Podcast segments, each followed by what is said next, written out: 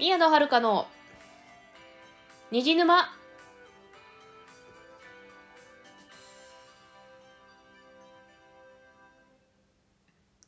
皆さんこんばんは宮野遥です。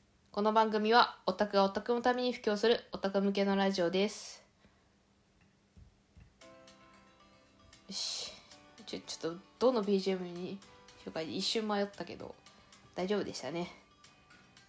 えっ、ー、とこの収録は多分3月の半ば頃に配信されると思いますがその頃はおそらく実習は無事終わってるはずです。そうあの私社会福祉士っていうね国家資格を取るために勉強してるんですけどあのー、あれですね。国家試験プラス実習もあるのでそのなんこのやばい。この時期やばいんです。この時期って。あれです。あのですね国家試験はね2月の6日が本番なんですけどあれですねあのその後にね1ヶ月、ま、2月3月全部実習なんでねあのね鬼のようなスケジュールなんですよね。しょうがないですね。あの専門学校通ってるんですけどその通ってる専門学校に1年なんで通学期間1年なんで1年で全部詰め込むから、まあ、しょうがないしょうがないですね。で ちなみに、えっと、今収録してる段階では1月なんで、えっと、まだ試験自体始まってないですね。実習もまあもちろんまだ始まってないですね。でもなんかちょっと今心が落ち着かないっていうかちょっとピリピリしてる感じですね。本番直前だから。ねまあ前前回も同じような話したんですけど。なんかやってもやってもね不安が残るなっていう感じですねまあねできること全部やって合格をつかむしかないですけどねという感じで頑張っていきたいと思います。で、って宣言したんですけど、多分この、はい、収録、配信されるからね、もういろいろ終わってるからね。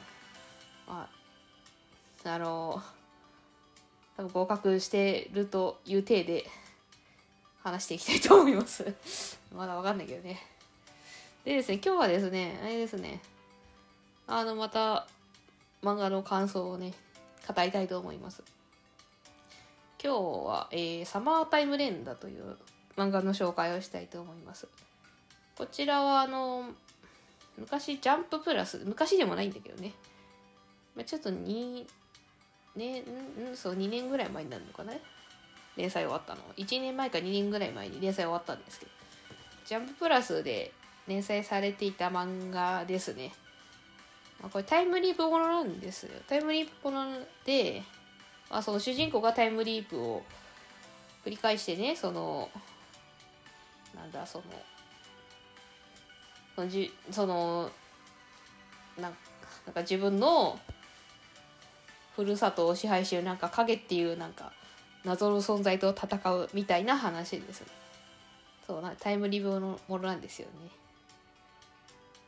んでねあれですねそうこの作品にちょっとやっぱ最初動物というか 結構ちょっとサスサスペンスというかホラーっぽい感じで始まるんですけどまあ最終的には大団円を迎えてもうなんか文句なしのハッピーエンドみたいな感じになっております。まあ、ちょっとストーリー的にはですねあの鋼鋼の錬金術師と近いですかねあのストーリーの流れがねとまあ前半 前半というか途中すっごい打つだけど後半で一気に上がるというかなんかねあの大々を迎えるっていうね。そのストーリーの運びは結構ハガレンとハガレンの錬金術師とね近いかなと思います。でですねあのタイトルを見て「弱気の不女子って何だよ」って気になった方がまあ多いかと思うんですけどこれこれ何なんだっていう話ですよね。これはですね、あのまあこれ実不女子に限ったことじゃないんですけど、なんか簡単に言うと、その、途中ね、紆余曲折あったけど、最後は幸せになりますよっていう展開が大好きな人種です。あの、下げから、そう、下げからの上げにね、ときめきを感じる人種がいるんですよねまあ要はド M なんですけど、まあ、そういう人たちのことを夜明けの不女子と言います。ちなみに私それに当てはまります。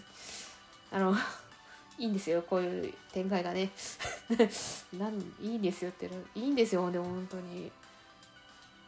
まあね何をいいと思うか人それぞれだけどこの自分ちょちょっと私とか私もしかしたら。だから自分はもしかしたら夜明けの不女子なのかもって思った方はサマータイムレンダー読んでほしいですね。ほんと典型的な夜明けの作品ですか。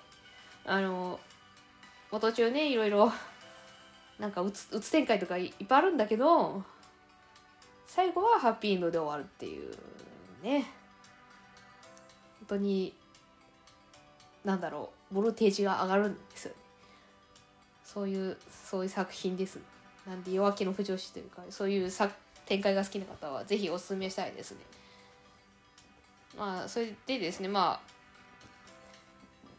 まあまあね最後大団円を迎えるって言った通りねサマータイムレンダーはね、まあ、ハッピーエンドで終わるんですけれどもなんだろうなそのちょっと連載終わった当時ねなんかなんかラストがなんかご都合主義なんじゃね？みたいな批判もなんかちょろっとあったんですけどね。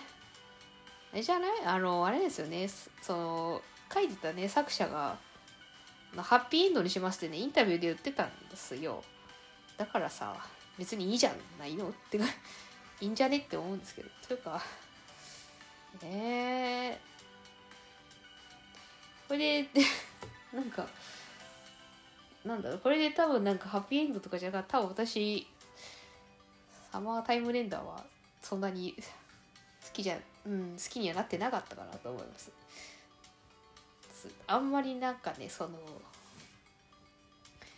動物のあの最後動物で終わる作品あんまり好きではないので今回モヤモヤが残ってしまうので個人的にはねあのハッピーエンドで終わってくれてよかったなって思う思いますけどね。ででそのまあそれだけそういうその自分の価値観の話だけじゃなくてあれなんですよねその主人公がねあの新平君っていうんですけど新平のね能力って厳密にタイムリープではないんですよね。なんか多分、ね、確か作品の中でも触れられてたんですけどそのなんだサマータイムレンダーのレンダがレンダリングのことなんですけど要は描写ですねその自分が思い描いた現実を描写する能力っていうことをね作品の中で言ってるんですよね。タイそうタイムリープが使えなくてその現実を描写できんだできるんだっていう話をしてるんですよ。だからあれなんじゃないかな。新平がそのなんだハッピーエンドを望んだからハッピーエンドになったんじゃない？って思うんですよ。だからだから別にご都合主義じゃない ないんです。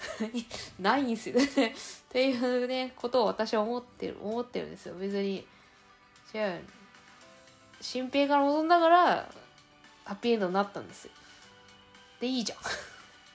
だって本当だってタイムリープじゃなくてその自分自分のなんだ自分の思い描いた現実を描写する能力だから。だからそれでいいんですよ。ハッピー新平が望んだからハッピーエンドっていうことでいいいいんですよ。とと無理やり片付けましたけどね。でですよこれあのちなみにアニメそう言うの忘れてましたけどアニメやるんです。来月からあの来月からやるんですね。この収録配信される頃は3月の半ばぐらいなんですけど来月からアニメ放送されます。2クールで。あアニメ全25話で放送されます。でちょっと待って分割だから連続確か連続2クールだったと思います。でこれちょっと気になってるのがそのどのササマータイムレンダー通称通称サマレンはですねあの原作ね100話以上あるんですよ。それをどうやって25話にまとめるのかっていうのがちょっと気になりますね。かなり圧縮すんのかなって思ったけど。ねサイドストーリーとかも結構削っるんですかね？わかんないけど。どうやってまとめるかちょっと気になるとこですね。100話を25話に圧縮するわけだから。100話100話以上か。100話以上の話を25話に圧縮するから。ちょっとどう描くのか気になるところです。ちなみにもう PV も公開されてますけどね。なかなかなかなかいい感じで。あのなんか絵が結構綺麗でしたね。背景とか。なんでちょっと期待してもいいのかなと思っております。でちょっと4月の放送を楽しみにしながら締めたいと思います。最後までご視聴いただきましてありがとうございました。この番組へのお便りはラジオトークアプリムシュマロ Google フォームで受け付けております。番組概要欄に宛先を載せていますので質問や感想など送ってくださると嬉しいです。ここまでのお相手は宮野遥でした。それではまた次回お会いいたしましょう。またね